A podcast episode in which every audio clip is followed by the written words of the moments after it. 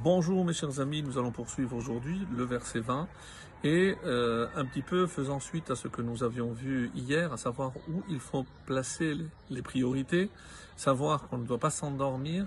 On va voir maintenant comment acquérir donc cette richesse, euh, quelle est la démarche à suivre pour pouvoir euh, bien entendu acquérir cette sagesse. Qu'est-ce qu'il nous reste à faire? Et c'est ce que euh, le roi Salomon, dans le chapitre 20 toujours, au verset euh, 15, nous révèle. Et euh, voici ce qui est écrit dans le verset Tet Vav 15. Yesh Zahav Verav Peninim, y aurait-il de l'or et de nombreuses perles, Uchliyakar Siftedat, l'objet Keli, l'objet Yekar le plus précieux, Siftedat, ce sont les lèvres de la connaissance.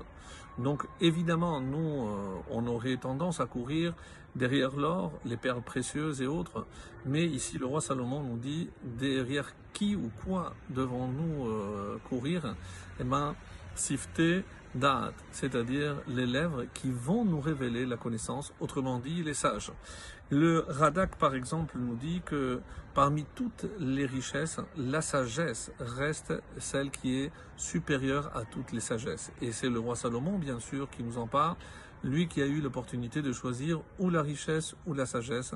Évidemment, il a demandé la sagesse et il a tout reçu, puisque grâce à la sagesse, il a aussi atteint la richesse. Donc, dans ce sens-là. Le Chida va dans un autre sens et nous explique d'une manière très originale, comme il le fait toujours, donc ce texte en disant beaucoup de sagesse quand quelqu'un a sifté da'at, donc il a euh, au fond de lui beaucoup de connaissances, mais malheureusement il n'a pas ce qu'on appelle le koach hadibo. Il n'a pas la facilité pour transmettre cette sagesse, hein. donc il manque le récipient. Donc lui-même a énormément de connaissances, mais il lui manque justement la possibilité de faire parvenir aux autres cette sagesse. Ou alors l'inverse.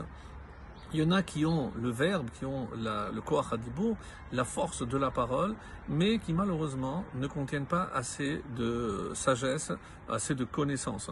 Alors c'est pour ça qu'il nous dit, c'est comme l'or et les perles qui sont contenus, et il a aussi la force de transmission. Ça, c'est la vraie richesse, comme il dit, et ça, ça nous donne un kli yakar. Kli yakar, c'est évidemment comme vous le savez, un des commentaires les plus précieux de la Torah, et c'est à partir de ce verset qu'il a choisi Kliyakar, c'est parce que non seulement on a les connaissances, mais aussi la façon de les transmettre. C'est ça le véritable récipient, le véritable Keli, l'objet le plus précieux, c'est de, de, contenir en même temps et la connaissance et la facilité de transmettre cette connaissance. Ça, c'est par rapport à l'explication très originale du Chida. On poursuit, euh, Tet donc le verset 16. L'écart bigdo qui arav zar. Prends-lui son vêtement. Pourquoi Qui arav zar? Car il s'est porté garant pour autrui, pour quelqu'un d'autre. Obead chabelehu. Pour des étrangers, prends-lui gage. Alors j'ai traduit d'après une, euh, d'après ce qu'on appelle le cri et le ktiv, rappelez-vous. Donc ici c'est écrit nochrim Nochrim, c'est-à-dire des étrangers, mais c'est écrit, comment c'est euh, lu, c'est Nochria, c'est une étrangère. Donc ça donne, et pour une étrangère, prends-lui un gage. Alors, un, verset pardon, qui peut paraître un petit peu obscur.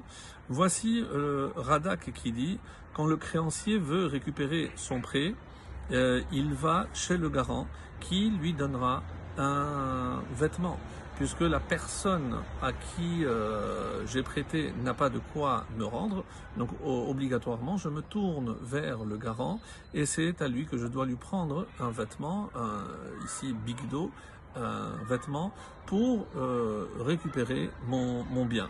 Le Malbim qui dit ici Nochria, et c'est très original parce que ça fait suite à, et sinon on ne voit pas trop, trop bien le lien avec ce qui précède. Donc Ubead Nochria Chableu est pour une étrangère, pour prendre lui un gage. De quelle étrangère? Alors il nous révèle ici le Malbim, qu'est-ce que c'est Nochria? C'est une sagesse dans le sens de, sagesse autre que la Torah. Donc ici, euh, on comprend que malheureusement, toi, pourquoi tu as délaissé la Torah, l'étude de la Torah, pas par paresse, pas par curiosité, mais parce que tu pensais que la vérité se trouvait dans une autre sagesse. Et donc tu as été prêt à tout donner pour acquérir cette sagesse. Alors, et pour euh, une étrangère, alors prends-lui un gage pour qu'il comprenne qu'il s'est complètement fourvoyé, qu'il a mal fait de tout mettre en gage pour cette sagesse, parce que évidemment ce n'est pas la bonne. Au contraire, il faut qu'il revienne et qu'il se rende compte que le vrai dépositaire de toutes les richesses du monde, c'est Akadosh Baruch et la sagesse qui appartient à Dieu, c'est la sagesse de la Torah. Excellente journée à tous.